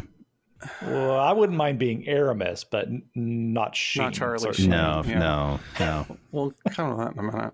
Okay, well, one thing I, I will say about D'Artagnan, though, is, and actually, this is actually more about um, O'Donnell, is that I was really impressed with what he did. Um, not so much with the character, but how he handled himself physically in the role. Like uh, he received the same stage fencing training as everyone else did, and I really feel like he rose to the it rose to the challenge to look like somebody who was a really good hmm. upstart, like somebody who had natural talent because he he just handled his stunt coordination mm-hmm. scenes I thought particularly well, especially in that kind of opening duel. And that's how D'Artagnan is portrayed in a lot of media. You have these musketeers who are seasoned fighters, they're veterans, they're really, really good. Up comes D'Artagnan, who is also really good, but he's almost like a phenom. He is just a natural at this and just mm-hmm. rises to the ranks quickly by the strength of his skill. Well, he, he rises to the ranks to a certain point, and then he hits a ceiling that frustrates him and drives the plot of the second book. but that's not in this movie. I can remember watching this movie thinking like, well, here's the pretty boy. Bushy Yeah. blonde hair, white hat, golden rapier, and well, at least he's not going to lose his shirt. No, there it is. It's gone. yeah. It was in the contract. Like they they spent writers spending six weeks trying to figure out how they were going to get a shirt off. It was the reason why he took the film. And the reason why the Batman costumes turned out the way they did later on. Wait, no, I don't know. I'm just, I'm making this up. I'm making all. And I just want to say, I stand by what I said about him. He was in two separate Batman movies with two different Batmans, and he's still the least talked about thing in those movies. Yep. That's what's going to happen next time. The Batman Film Club. I, I don't know. Hold on. Don't internet quote me on that. Well, let's talk about Athos while we're talking about I would this love to talk about Athos. Absolutely. I thought Kiefer Sutherland's performance was really something this movie needed.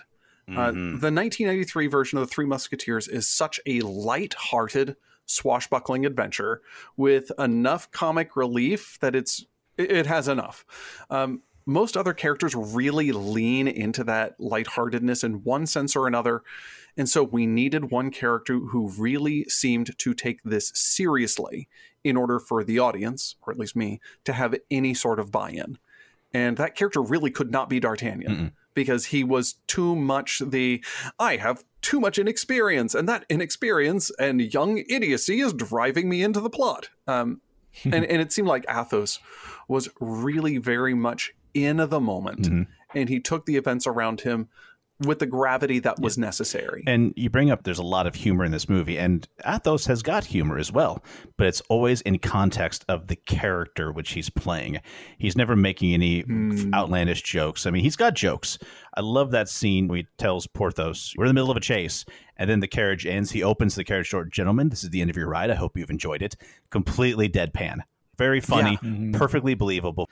And then after he and D'Artagnan are drinking, and he tells us the sad story of his wife, and like the the bit of a, a fool that he is, Porthos falls through the table. Athos smiles at him and punches him in the face. That cracked me up, and it is perfectly in Yeah. keeping with the character. and I think that's mm. important to how the humor worked, is that it worked for the character. Mm-hmm. And he gave that great chuckle. This movie's got a couple of characters who just give great chuckles. Yeah, Mike said something uh, when we were discussing uh, earlier in the week that I don't even remember exactly what you said, but my reply was that Athos was the only one. Well, Kiefer Sutherland was the only one who seemed like a real person. Uh, all the others are kind of stylized. You know, Porthos is the clown, Aramis is the priest. You know, like an archetype almost. Um, but Athos is the one who's who seems like this is a guy in France in the 1600s. He's a person, um, and I think the only other character who really who really achieves that is uh, uh, Anne, played by Gabrielle Anwar, uh, who I spent the entire movie trying to figure out why do I recognize her and why didn't I recognize her any of the other times I watched this movie. And I finally realized when I saw her name in the credits, oh, that was Fiona from Burn Notice. Oh, I have not seen that. Good show. I like it a lot. But uh, Athos has he's also got the the the backstory um, which you sense in the movie, but they don't ever really explore it very much. I mean, we get the the payoff of his relationship with uh, Milady de Winter, but the story that he tells to D'Artagnan, and we realize, of course, it's pretty obvious in the in the moment if you're you know how stories work that he's who he's talking about, um, but it's supposed to be a big reveal at the end. Anyway, and you realize this guy was a nobleman. He left his estates. There's got to be some kind of consequences to that. Um, we don't know, you know, what does his family think about this or anything. But if you know a little bit about the story there, there's a, there's a lot of freight in that scene and in his story. And uh, the fatherly relationship he has with D'Artagnan presages uh, eventually he adopts a young man named Raoul and has a, a very similar relationship, raises him as a son. And so, knowing all of that about Athos and seeing that Kiefer Sutherland brought that background Mm-hmm. and that destiny into this part in a script that really didn't have it in there, I thought was just fantastic. And I want to encourage uh, our listeners, and even you guys, if you haven't seen it yet, to check out the more recent BBC series, The Musketeers. Came out in 2014, and it explores Athos's past with Milady de Winter and with the consequences of giving up his title and his estates. And because it is a series, it can really spend more time on those character moments. Hmm. I thought it was very well done. It ran for about three seasons, and as a highlight, it has Cardinal Richelieu played by Peter Capaldi, which is reason to see it alone. Oh wow! I had, I wasn't familiar with that one. I didn't know it existed. I'll definitely look for Uh, it. it. I was able to watch all three seasons on Prime, and I believe it's still on there to view for free. It's worth a watch. It's a great miniseries, and um, it really delves more into the Musketeer organization, what's going on politically in France, and uh, does it have its flaws? Of course, every series does, but it really entertained me, and I think I went through all 30 episodes in just like a matter of weeks. So uh, please do check it out. Let's talk about Porthos then. Oh, yeah. Wait, you mean Porthos the pirate? I mean, Porthos, the, the guy who who met the Queen of America and the Tsarina of Japan. I mean, Wow. all those guys It's around.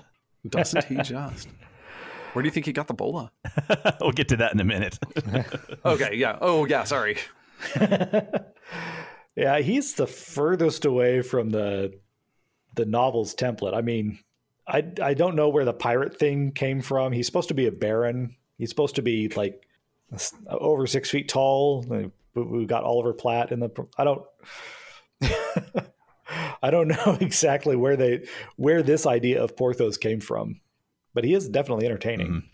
I think it was from the same place when they were saying, you know, we really need to get Bryan Adams to make a real cash cow of a song. that same that same board said, no, this is Porthos, but it doesn't look like this is Porthos. And the fact that two different productions said that is just Yeah. amazing. you know, it's almost become a trope. Let's take the character that's larger than life and boisterous, and let's make him the source of much of the comedy. Yeah, and I don't have a problem with that because Porthos in the in the novel was the source of a lot of the comedy Mm-hmm. too.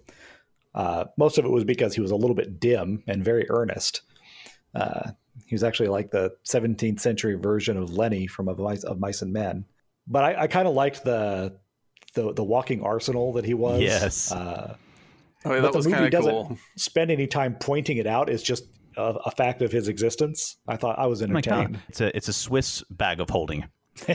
but I decided to actually look up the weapons that he he pulls out of there throughout the movie, and I knew all of them were real. I was just curious if they were period appropriate. And mm-hmm. the first one we see is the paring dagger that the two blades snap out from the middle blade, and that is actually called a trident dagger, and it is I've seen it is oh, very I've seen real. one of those in a museum. Yep. There is a Oh, beautiful oh, really? one that is from Germany that is made in the early 16th century. And so they were absolutely around. They weren't common, but they were there. And they were very effective at binding a blade. I doubt it could break a blade so effectively as it does in the movie. But then again, they've been whacking and hacking away at each other with these blades. So probably there was a flaw in the steel itself and in the heat treatment. And so it wasn't that hard to break it. The next one in the same scene actually is the bolas. That is a throwing weapon from Patagonia, absolutely period appropriate. And while they were around in South America at the time, they weren't really known in Europe. But then again, Porthos does get around. I mean, it's proof that he probably had even met the Queen of America. Probably a gift from her with the sash. uh, the pistol that we see with the spring loaded bayonet was also a very real weapon, a very cool weapon. And we start to see more of them in the late 17th, early 18th century. So, you know, he might have gotten one of the first ones. He seems to like his toys. So he probably saw it. He's like, "Ooh, what's that?" Well, and it's he was new. surprised about it. So I was like, "Oh yeah, I like this." and finally, we have the crossbow pistol. Once again, very real, but about a century early. I mean, if that's the worst historical hmm. mistake that you're pointing out, then you really, really need to have a sit down conversation about France. I know. Well, well, the more I looked into the crossbow pistol, because we see modern ones all the time, the more I found like, oh, this one is more of a stretch than all the others combined. Because there were 17th century examples, but they were very rare, almost always made out of metal, and they were usually used for bird hunting, target practice, because they shot small lead balls instead of bolts. And whatever they shot or what they were made of, they did not have the power to shoot a man in the chest that was four stories up. More likely, he would have shot it, and if it would have made it to him, it would have just come pink off of his chest and bounced right off. Okay. Aramis.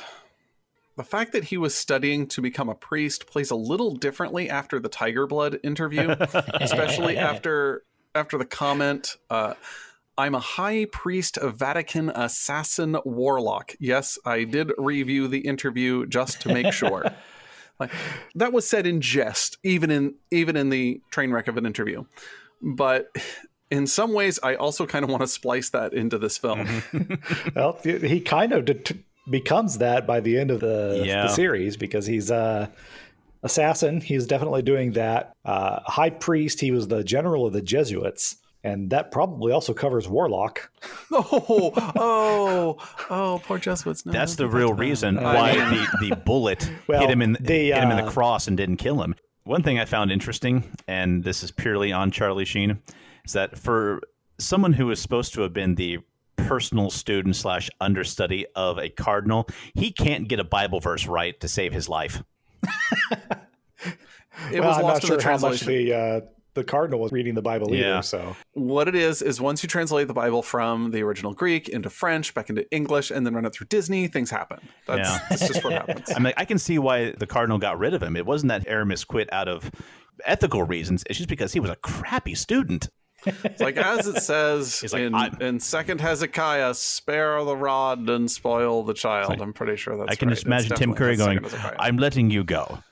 You are just the worst at this. And I mean, the worst. And that's even coming from me. I'm evil. And you're still worse at this than I am. Uh, Oh. shall we? Speaking of the Yes, cardinal, let's move on just- to him. let's push on ahead. I who doesn't love Tim Curry? I have never seen anyone who can chuckle so menacingly like Tim Curry. Like Kiefer Sutherland, I think casting Tim Curry as Cardinal Richelieu helped elevate this movie. Uh, he had some truly great moments in this where he walked that perfect line between humor and menace. But he also there were a couple of moments in there which did, it didn't bother me so much when I was younger, but now, Ooh. yeah, you know where I'm going. yeah, Yeah, paying I attention found, to his eye lines. yeah, there's that. I mean, I found his presence. I mean, it was by design. It was really creepy. I mean, he's supposed to be the villainous vicar, but his untoward advances towards I was going to say the queen, but anything with skin Yeah. made just Yeah, when I watched it recently, I'm like, so I, I know you're the villain. I know you've straight up murdered dudes, but the scene with him putting the robe on her after she's getting out of the tub, I was like, oh, dude, uncool, uncool. I, yeah, Yeah, I and the thing is, I, I was a little surprised, like, man, this is a Disney movie. Yes. But then I remembered Hunchback, so Yeah. it's not exactly.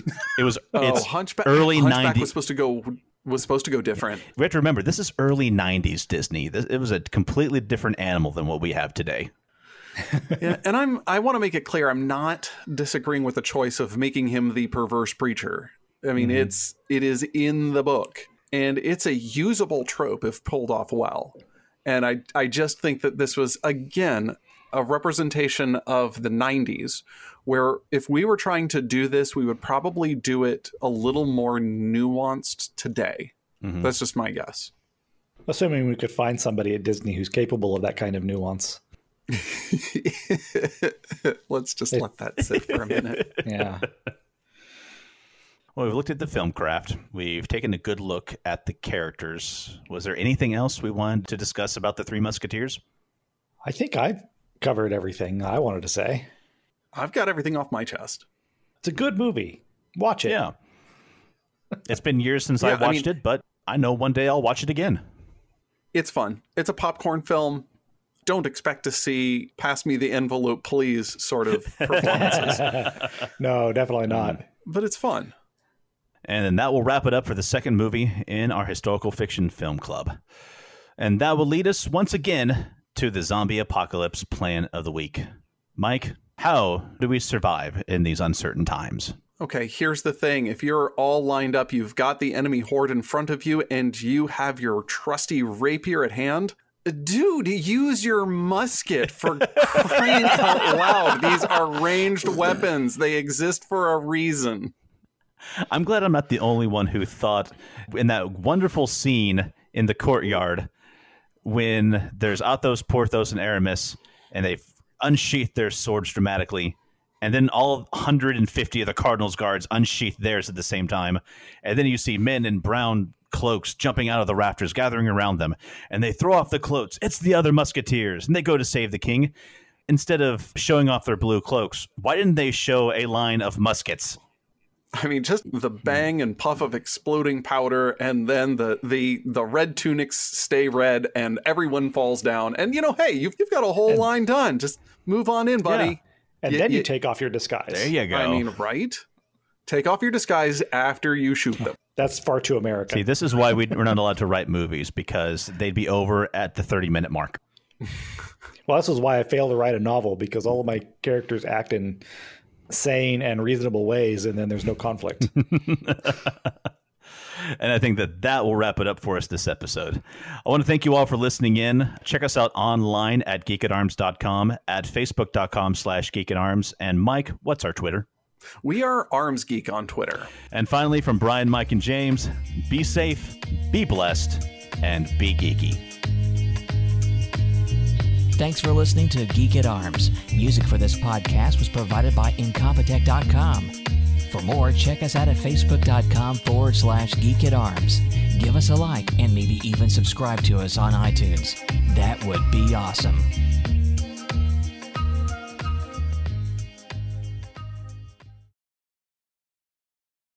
James stepped away, right? yep. Then I'll just do the thing.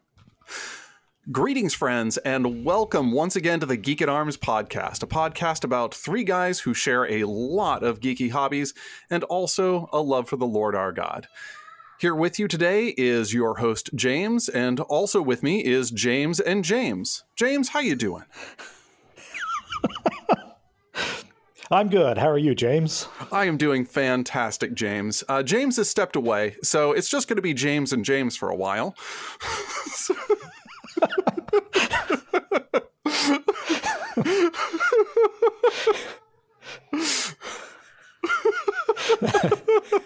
That that took me by surprise. I am sorry. but also kind of not.